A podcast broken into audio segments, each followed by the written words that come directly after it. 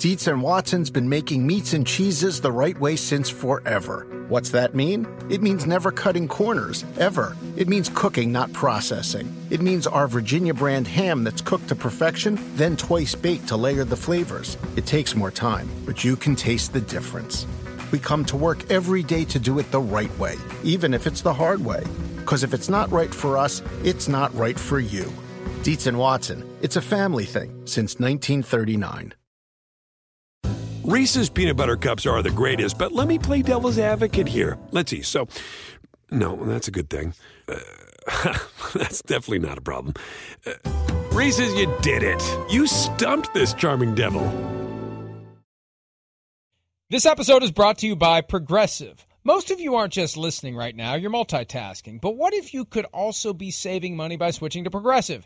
Drivers who save by switching save nearly $750 on average, and auto customers qualify for an average of seven discounts. So multitask right now. Get your quote now at progressive.com.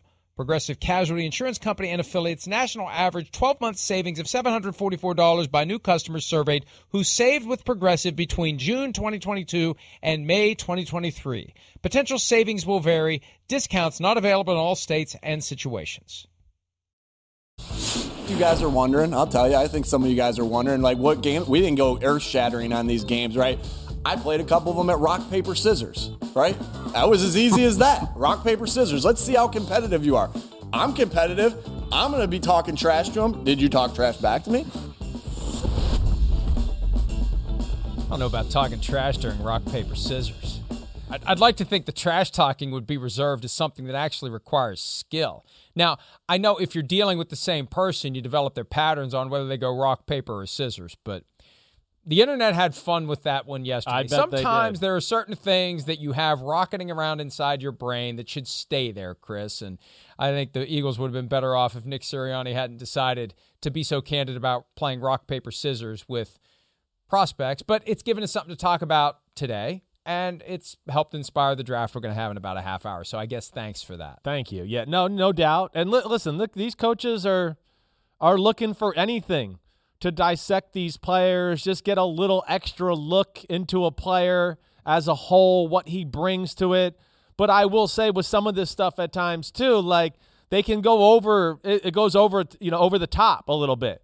You know, it just where Uh, uh, they're, they're going to like for instance if i was in that situation first off i'd probably be at, at back if i put myself in that time I'd be like, wait, this is silly. Is he serious? And I'd also be afraid to disrespect the coach because I respect my elders and all that. So now what are they going to hold it against me because I was nice and I was trying to be polite and I didn't really know the guy? So I was like afraid to just totally crap on him and dominate him in a game and tell him, hey, that's why you're a coach and I'm an athlete and shut the hell up, right? That's that's so you're not going to get a true look out of all that stuff that way.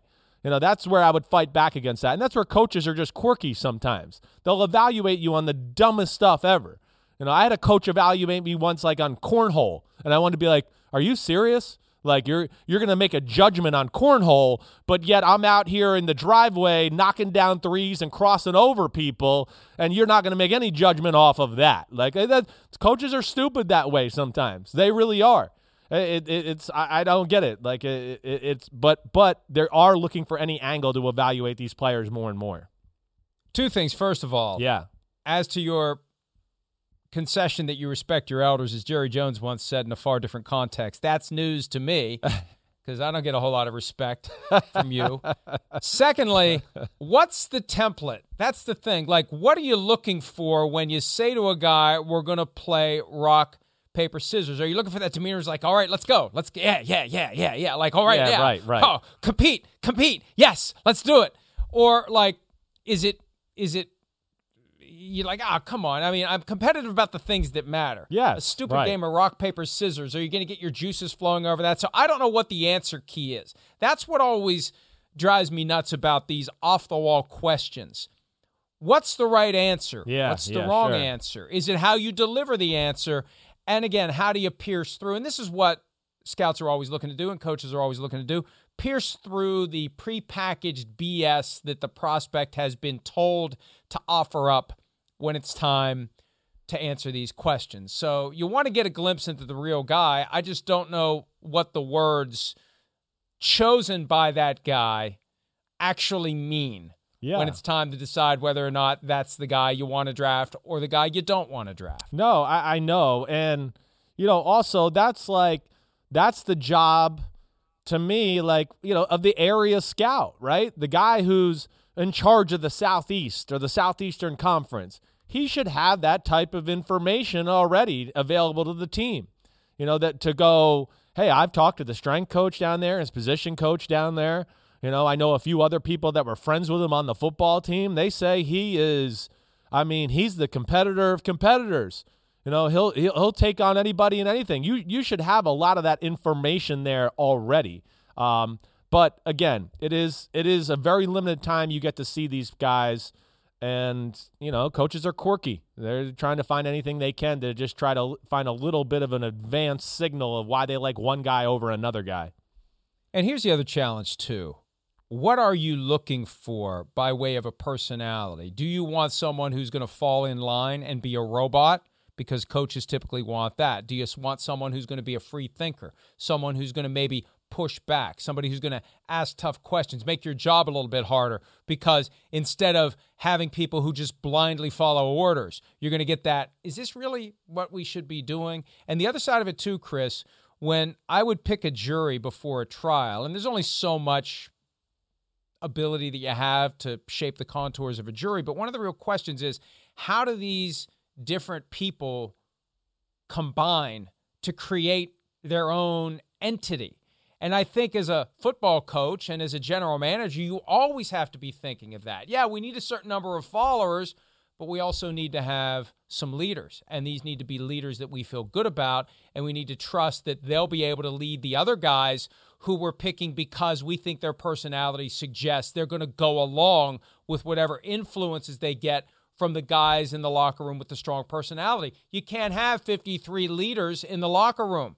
You got to have some guys Yeah. who are going to lead and a lot of guys who are going to follow the leadership of the guys you trust to lead. So, with each prospect, I think there's a different standard as to what you're looking for. I, I, I would agree with that. Yes, I, I would. You know, I mean, you want leaders at every position, but you're right. There's a different standard for a quarterback leader, you know, a linebacker leader, uh, an offensive lineman guy, whatever it is. There, there is. There, there. It, it's listen. There's a lot of moving parts to evaluating these guys.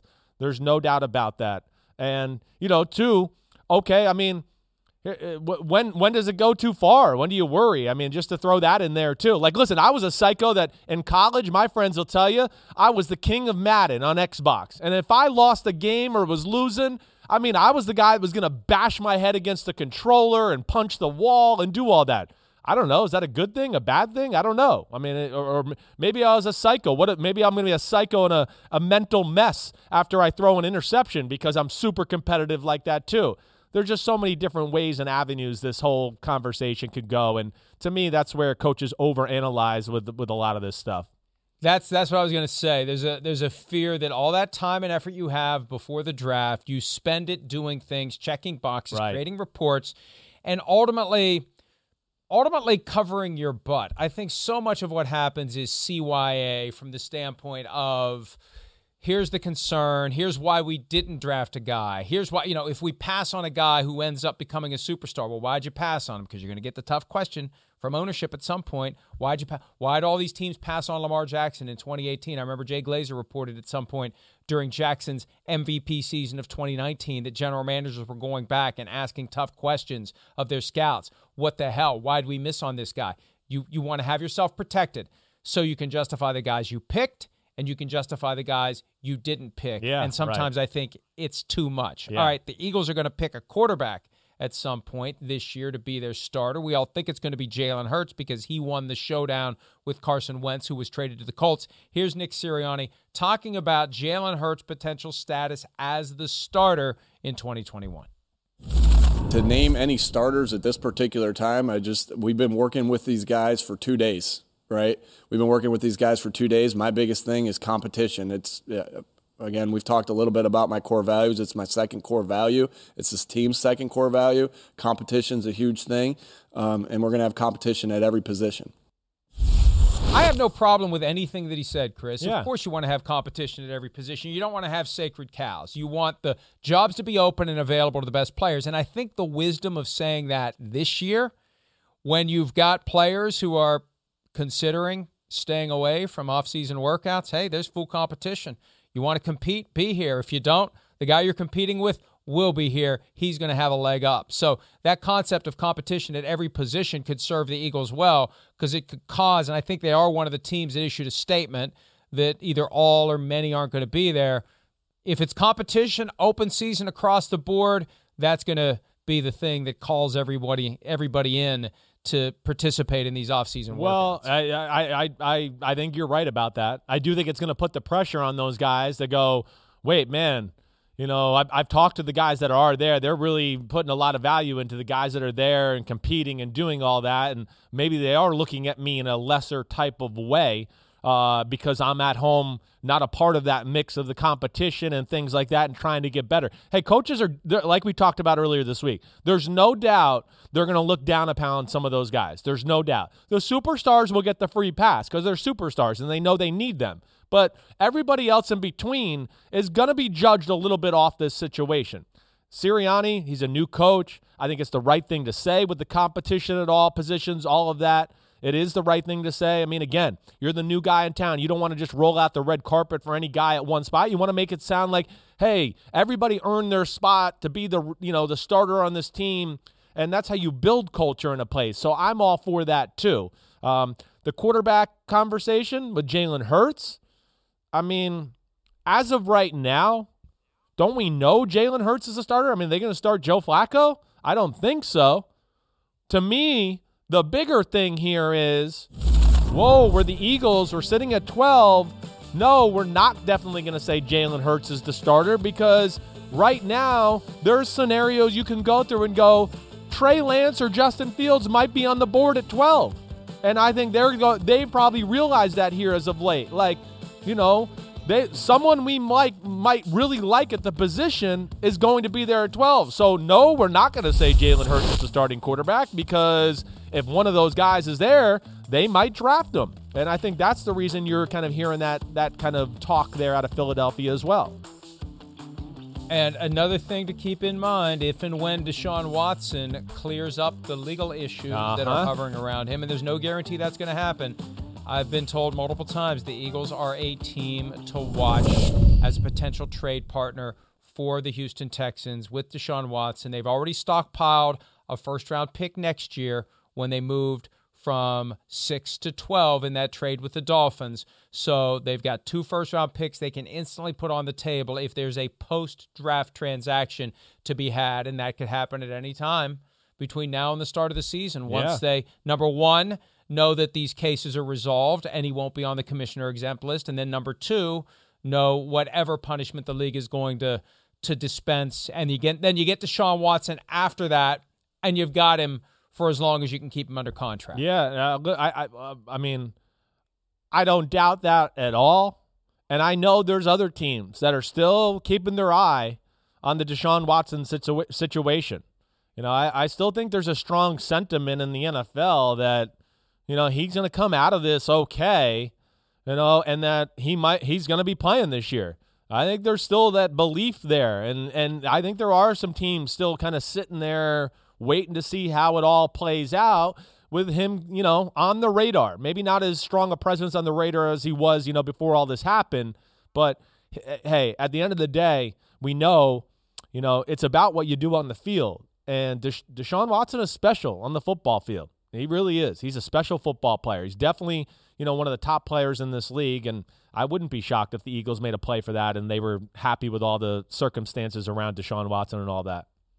He is facing serious allegations, He is. 22 lawsuits. Multiple plaintiffs in the lawsuits have spoken to the Houston Police Department. At least two are willing to speak to the NFL as part of their investigation. So it's not going to be something that is simple and easy for Watson to resolve. I've said for four weeks now the right thing to do is find a way to give these individuals something that makes them feel like they've gotten justice, they've gotten some recompense for what it was that they ended up suffering, experiencing, even if it was a misunderstanding between Deshaun Watson and some of these individuals. But Eagles still in play.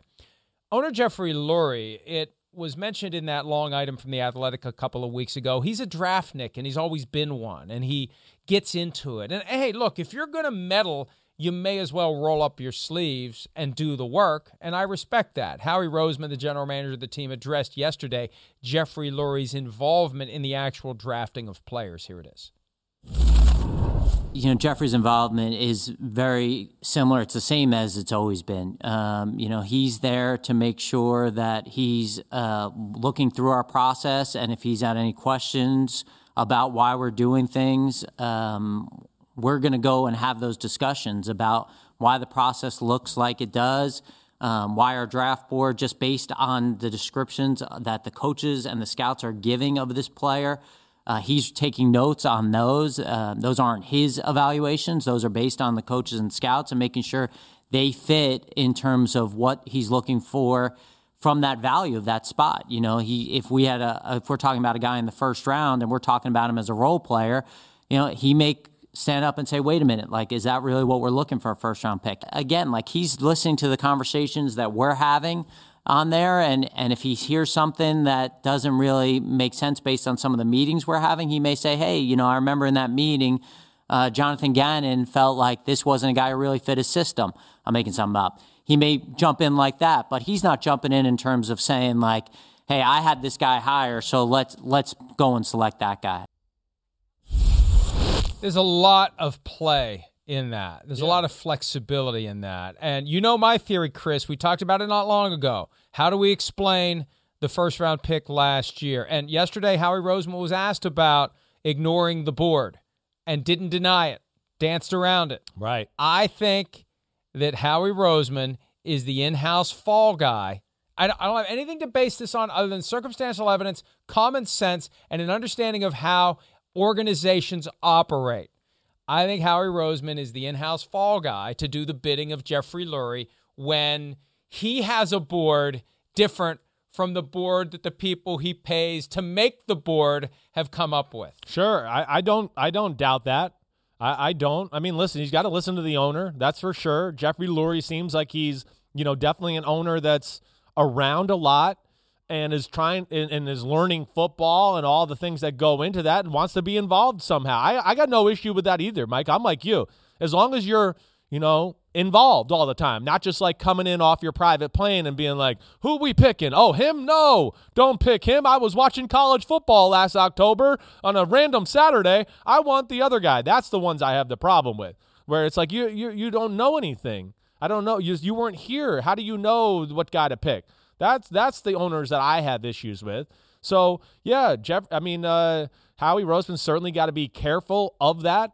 You know, are you trying to say you think like Lurie drafted Reagor last year and all of that? Is that what you're trying to kind of say there? I'm I'm trying to explain and understand deviations from the board. Yeah, it's either Howie going off the board on his own, or it's Howie going off the board because the guy who has kept Howie in place through multiple regimes. And for whatever reason, there's this perception that Howie is untouchable, that Howie is the guy that allows Jeffrey Lurie to tinker with the draft board, to get the guys he thinks are the best fits for the team without ever being publicly perceived sure, right. as a meddler.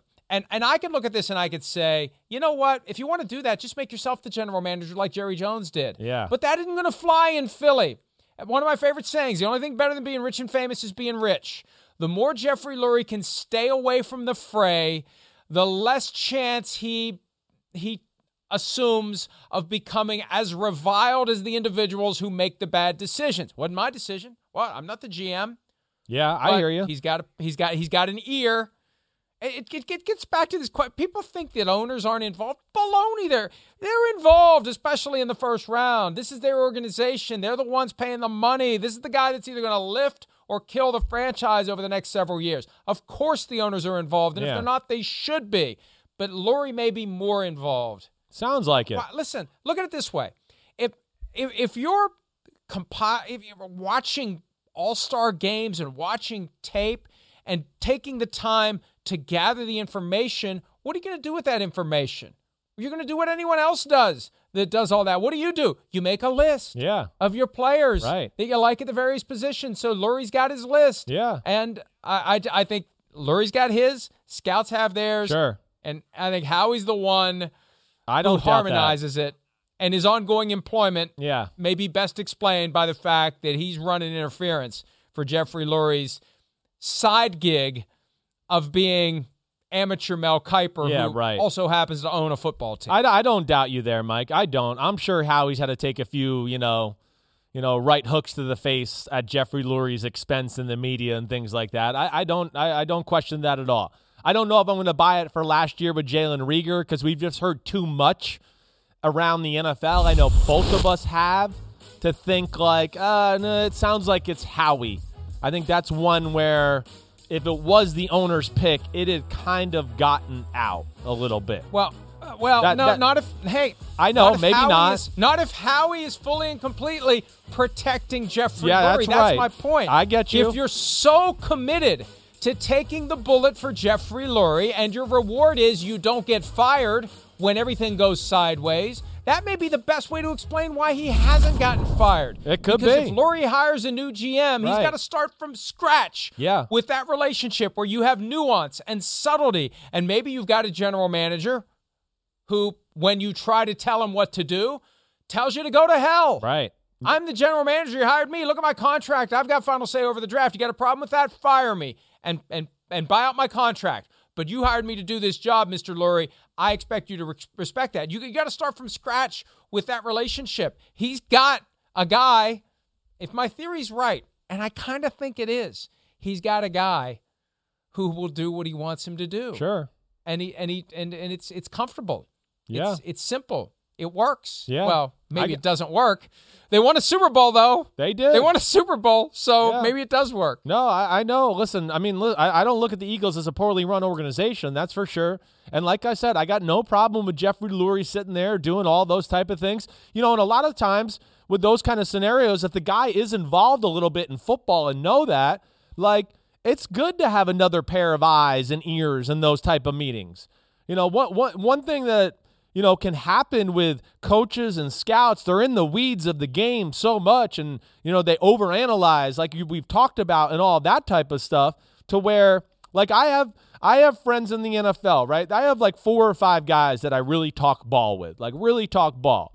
And sometimes they'll say they we're talking about two players and they're telling me about two players and they like this one guy a little more than the other guy. But the guy they like less, they keep saying like all these good things about and they compare him to a better player and the guy they like more you know yeah there's some things they say good but you can also see hear a few things that you're like wait he said a few concerning things there. Is he listening to the words that are coming out of his mouth here? And that's sometimes where that value can be you know good. We go hey listen you know you did you kind of just said this you know to, to me are you sure about what you're saying there it sounds like you you know you like this guy more or you see something in this guy more and you're just being a hair nitpicky or something like that so that's where it can be helpful um, but yeah eagles big draft really big draft for them to kind of get back on track here And the odds makers have installed DeVonta Smith as the favorite to be the player Wow. that the Eagles take. Again, they're currently at number 12, plus 170, the guy for the Eagles, and that would mean that DeVonta Smith isn't a top 10 pick or a top 11 pick, as the case may be, unless the Eagles do trade up, and there's some chatter that maybe they would try to do that. Smith measured 6 feet 166 at the Indianapolis Medical Check. There wasn't a scouting combine this year, but 125 to 150 players went to Indianapolis to get checked out physically. Smith had that badly injured finger in the national championship game. Six foot 166. At his pro day, he said he was 170. He was listed by Alabama as 6'1", 175. We know how that goes, though. We, we, we know that you never can trust the numbers that are officially listed by any team regarding a player's height or weight. But six foot 166 dusts off the concern that he's too small. I, I, we've talked about this multiple times. Does it matter at all, Chris? Not really. I think it more it matters more politically than it does actually on the field. Like again, you'd get into I'd be concerned if I saw 166 and there was a lot of film and evidence in the SEC with the best corners in all of college football. And again, he's practicing against really great corners and a top 10 pick in Patrick Surtain every day. But I'd be worried if I saw evidence on film to go, hey, this guy's got some strength or, you know, he's a little frail. There's issues here. You know, I, th- then I'd be worried. I would. Now, I know the NFL is a different game, and it is. There's no doubt about it. I don't care if you're at Alabama, LSU, Ohio State. I was at Texas when we were, you know, one of the best teams in football. Hey, it, it ain't it ain't the NFL. The NFL is a different animal as far as physicality, the smartness of the players, quickness and how things happen. So going over the middle in the NFL is going to be different than going over the middle again in the, the Rose Bowl against Notre Dame or the national championship game against Ohio State. So it is different that way. Where I say politically, Mike, it matters is this. And this is where I think, like, if you're Ja'Marr Chase or DeVonta Smith, ooh, they're so both so good. What do we do? What do we do? Ja'Marr Chase is going to win the battle now for sure, in my eyes, because of that number a little bit. Because what it is going to scare people away from is just if he does get hurt, right? Oh, he he got hurt in year one or year two because he is frail and he's been banged up. You're going to hear it from everybody. Well, you drafted a 166 pound receiver. What did you think was going to happen? All these people had these concerns before the draft. And I think that's where it maybe affects him a little bit. Ultimately, I don't think it's a drop or anything like that in the draft, but I think it's going to just make people question and be a little scared that way. What would be the number? How light would he have to be to get you to say just that number itself is a concern? I mean, yeah. would he have to dip under 160? Yeah, I would say so. I mean, listen, I don't love the way that number looks right there. I don't. You know, but but here's the balance too, right? Like if you were in the 150s, yeah, I'd be like, man, I don't know. I don't think I can do that. I don't think I I, I really don't. But like, you know, here's the here's the other avenue or issue that you have here. The guy is special. All right. He can fly. He's the best route runner in the draft. He's awesome in so many areas. You know, but but I think I think the um the uh what was I gonna say here? I totally just lost my train of thought. Um That's all right. We're not live. We're on tape. Nah, no big deal. I, I know. I what what is that? Where was I about to go with that? Let me let me Well, oh yeah, the adding the weight. Sorry, yeah. sorry. The, the adding the weight, you know, that could affect his speed. That's where it's a tough, really challenge for guys like DeVonta Smith. And if I'm his quarterback, I'm sitting there going, "Wait, you're 166 and you run 432, or you can be 176 or in 180 and what run 445." I'd go DeVonta, screw that extra 10 pounds. Let's just let's run 4-3 and you continue to work on your techniques and your quickness and all that so we can just keep throwing 60-yard bombs and scoring touchdowns. And that's the other issue for a guy like him that he's got to balance about, you know, going all in on the weight thing. I also wonder. I- look, he.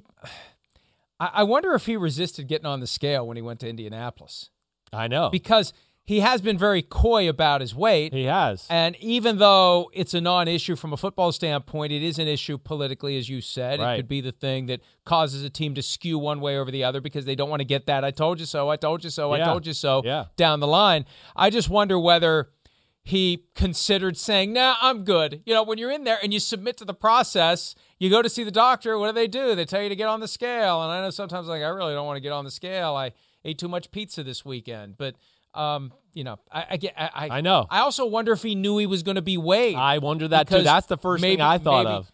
He could have eaten a whole pizza before he walked into the doctor's office right. that day. You chug a you have a gallon of water in your hand. You know that, that that's that's that's what you do. You're right. You do something just to fake it for that moment. I bet you he didn't expect to be weighed in.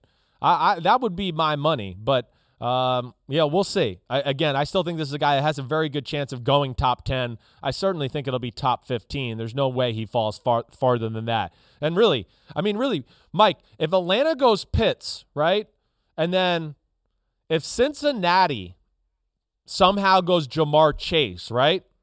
Which I don't think is crazy. I don't think is crazy there. Penei Sewell, Ja'Marr Chase, or whatever tackle they like. Uh, there could be some play for DeVonta Smith. I wouldn't be shocked if he was sitting there at seven, eight, nine, and somebody made him made a move to come up and get him. He he's pretty damn special. I'll be interested to see if that scenario happens. Will the Lions take a receiver at seven, Mike? I mean, there's no Golladay, there's no Marvin Jones, there's really nothing they have at that position on their roster that's special right now. Would they do that? Are they going to trade down? I don't know. But DeVonta Smith isn't intriguing as far as you know where or what happens him in, to him in this top 15. Well, as it relates to the Lions, I'll tell you this: if he only weighs 166, he hasn't been biting many kneecaps, or if he has been, he's spitting them out and not chewing them up and swallowing. he needs to be eating some kneecaps and other body parts to get over 170. We talked earlier about the dynamic of an owner being involved when maybe the owner doesn't want us to know the owner's involved. In Jacksonville, the head coach is letting us know the owner is going to be involved in deciding on the first overall pick in the draft. We'll talk about that next here on Pro Football Talk.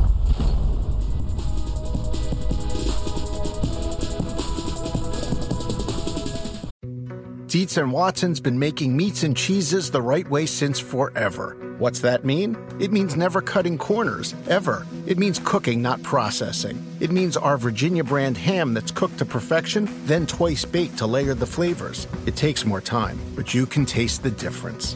We come to work every day to do it the right way, even if it's the hard way. Because if it's not right for us, it's not right for you. Dietz and Watson, it's a family thing since 1939. Reese's peanut butter cups are the greatest, but let me play devil's advocate here. Let's see. So, no, that's a good thing. Uh, that's definitely not a problem. Uh, Reese's, you did it. You stumped this charming devil. What do eight bags of concrete mix, a cooler full of 30 pound sea bass, and a 10 inch compound miter saw have in common? They're all things that are easier to load in and out of the bed of the new F 150. Thanks to its new available Pro Access tailgate, that's also a swing gate. The new 2024 Ford F 150. Tough this smart can only be called F 150. Available starting early 2024. Pro Access tailgate available starting spring 2024. Cargo and load capacity limited by weight and weight distribution. Urban, you told Peter King that uh, you were leaning toward taking Trevor Lawrence with the number one pick. Have you made that decision, and is there anything preventing you from announcing it before uh, next week's draft? Uh, we are knee deep in the NFL draft uh, process, obviously, and you know we're going to meet with ownership tomorrow, and and uh, Trent and I are you know working together. But ultimately, that's uh, the owner is going to pull that ticket on that one, and uh, so we're going to have a great meeting tomorrow, and I imagine we'll get closer to a decision.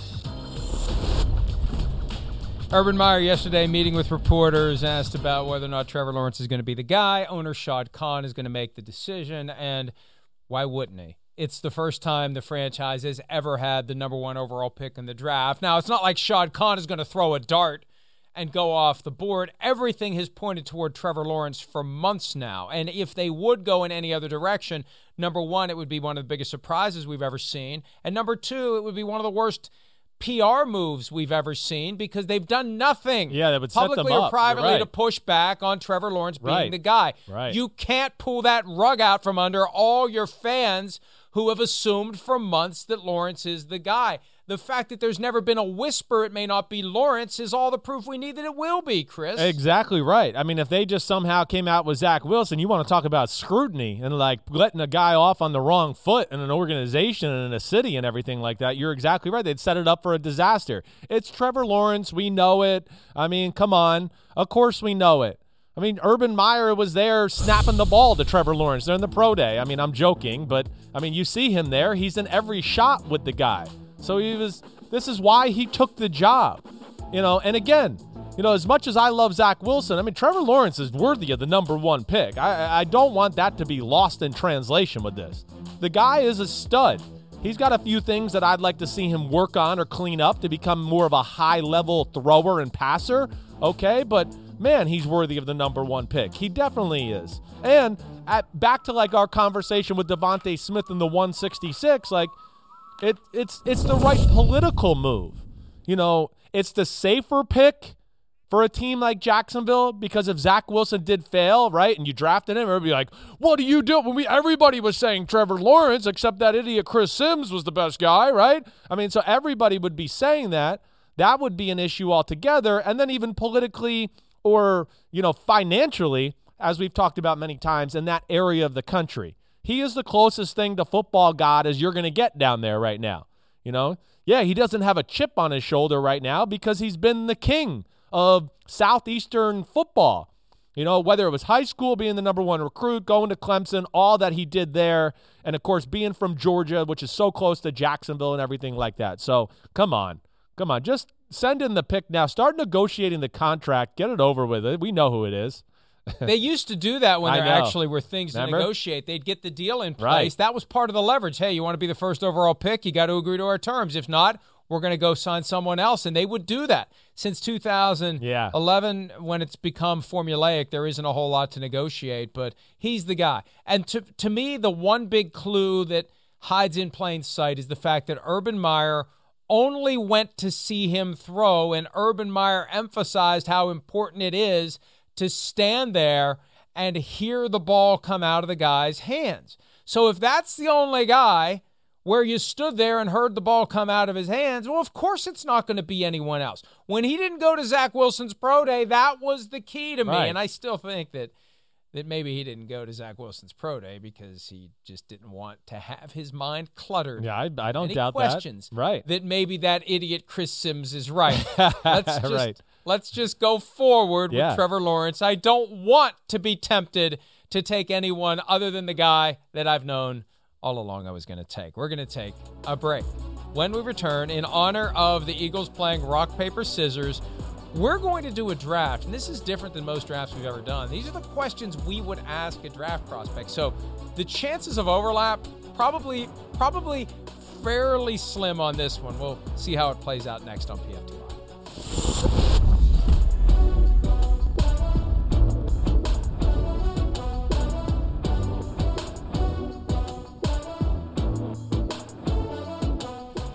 All right, Amy Trask, former president of the Raiders, with this great observation regarding the rock, paper, scissors story. Someone in our player personnel department once proudly told me upon returning from the combine that he asked a draft prospect, if you were a vegetable, what kind of vegetable would you be? I just stared at him and added in my head the cost to us of sending him to the combine. well done, Ms. Trask.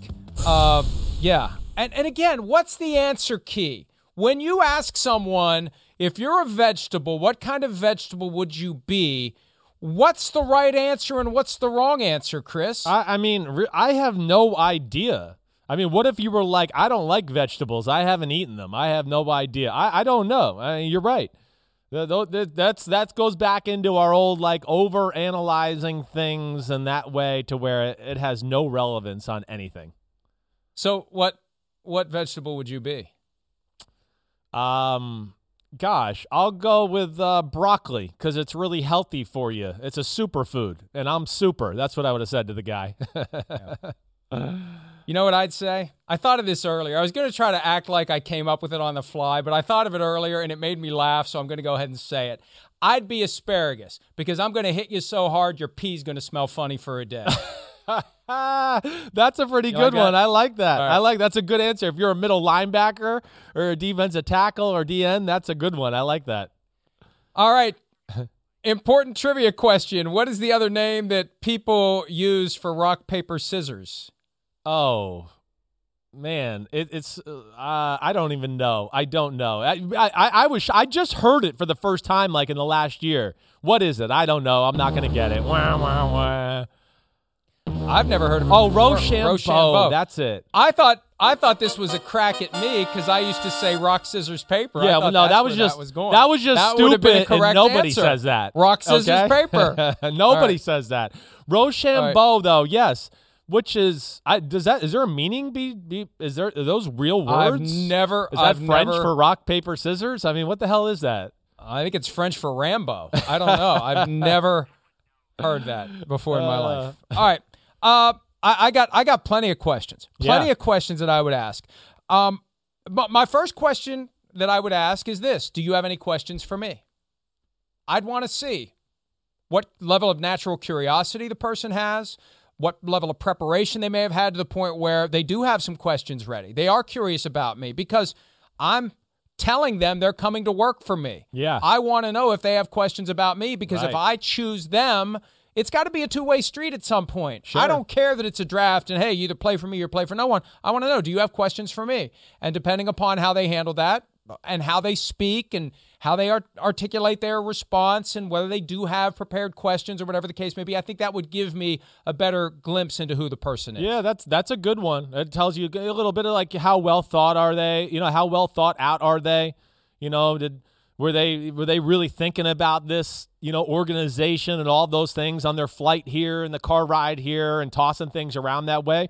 I think that is a, actually a pretty good one, Mike, to just kind of dive into the the intellect of the guy and just what is his curiosity and how you know smart is he and everything like that. I, am with you there. That's a pretty good one. I didn't have that one down. Um, I, think the first thing I would want to do after you get over some pleasantries and you meet him a little bit and do all of that. I'd love to probably at some point we get in the the film room or something like that, and I'm to read. I'm to read him some bad quotes about pe- things people have said about him, and then I'm to show him some bad plays of his own play from his college career, and I want to see how he reacts. You know, I, I, do. That, that that to me is big. It's part of football. It's part of that selfless element element of, you know, can you take a little criticism for one? Let's see how you react to that. Are you able to take the blame for those issues or are you trying to place it on other people? Oh, the coach did this and all that. I think that's a real good look to what a person or a competitor is a little bit uh, when you show him those negatives and see how defensive he might get or make excuses or whatever else. Yeah, I think that's good. You're trying to poke through the facade, trying to get right. to the real guy, see how he deals with adversity, see what kind of a chip on the shoulder he has or doesn't have. Another one I would ask, and I got a bunch of them. They yeah, just kind of I all starting to flow out. They may all be worthless, but I would ask, when was the last time? No, I screwed it up. Have you ever lost a fight? That's the way I would ask that question. Have you ever lost a fight? Because I that would draw out you know, whether or not he gets in fights on a regular basis. Sure. I don't know that I want a guy that gets in fights on a regular basis. Yeah. How proud he is. I've never lost a fight. I've kicked the crap out of everybody that's ever taken me on. Or or I've never fought. I've never been in a fight. You know, I, I think if you ask it that way, you don't suggest an answer, but maybe you do draw out more about whether or not this is the guy you got to worry about causing trouble in the locker room or getting 15 yard penalties or getting kicked out of games because he does go beyond the lines from time to time and get into a little bit of a knockdown drag out. Yeah, I listen. There's there's there's stuff to be, you know, thought out with there. I, I'm I'm not. That's not a bad one, Mike. I didn't have that one either. Man, you you you did good here. That is a good one. Yeah, you will. There'll be some telltale signs, and and like Pete just said in my ear, yeah, would it be a bad thing if like you heard like it was a linebacker and he's never been in a fight or something like that. I don't know. I might be concerned actually and be like, You've never been in a fight? Like what? Like so yeah, there's there's a lot of different angles you could take there. Uh, no doubt about that.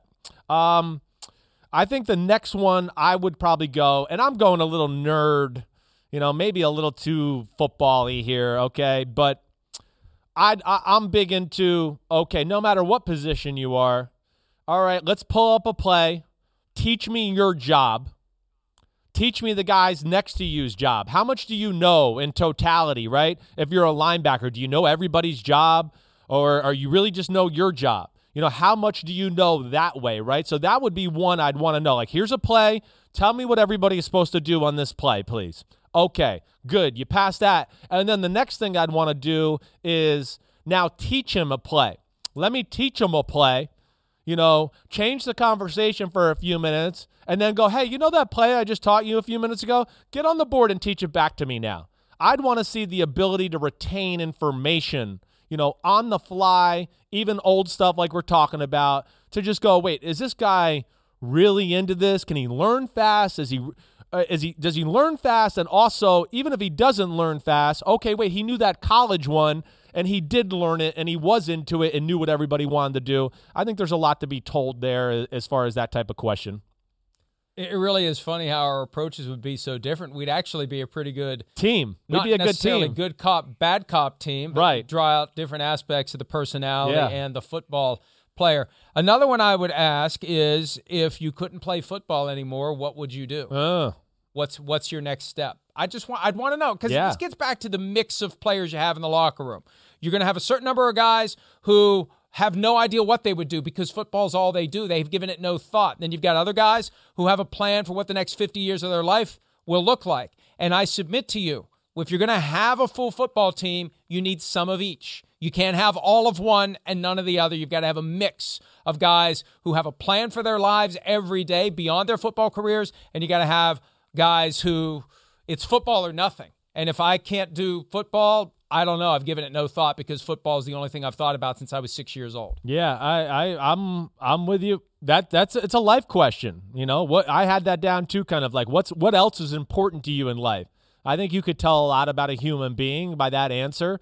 You know, and and you know where that goes, and you'll go, oh, oh, well, that was weird. He said that, or whoa, that that's what you're. You know, the guy's a family man. He loves football, whatever that. All right, I got one that I'm just gonna say like with the competition one, right? I got a few other ones down, but like, how about if you're with a, if I'm with a quarterback? You know, most quarterbacks can shoot hoops and do that things. Most places in the NFL in the facility at least have a hoop around somewhere.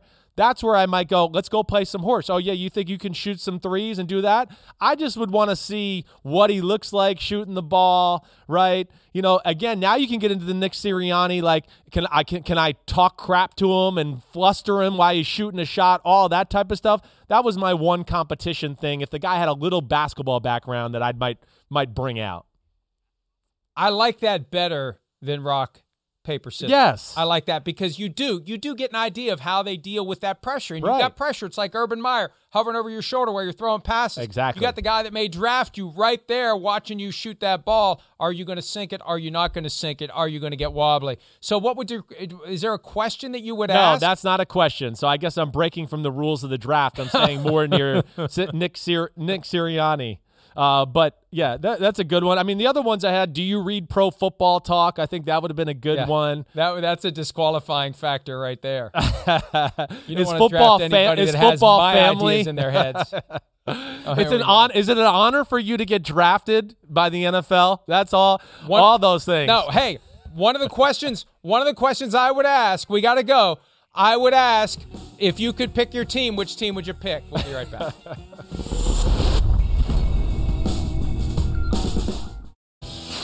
Beast mode on the field.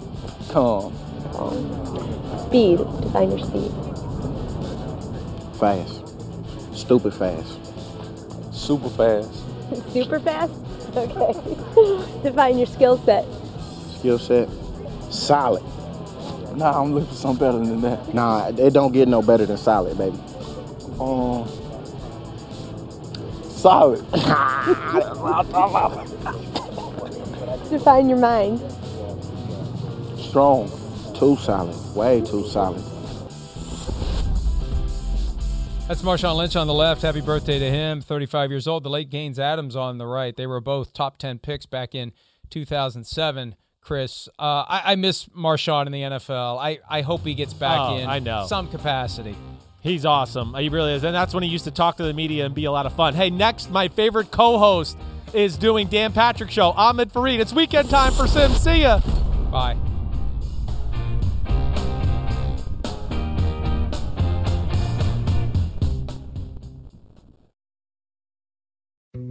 Dietz and Watson's been making meats and cheeses the right way since forever. What's that mean? It means never cutting corners, ever. It means cooking, not processing. It means our Virginia brand ham that's cooked to perfection, then twice baked to layer the flavors. It takes more time, but you can taste the difference. We come to work every day to do it the right way, even if it's the hard way. Because if it's not right for us, it's not right for you. Dietz and Watson, it's a family thing since 1939. Reese's peanut butter cups are the greatest, but let me play devil's advocate here. Let's see. So, no, that's a good thing. Uh, that's definitely not a problem. Uh, Reese's, you did it. You stumped this charming devil.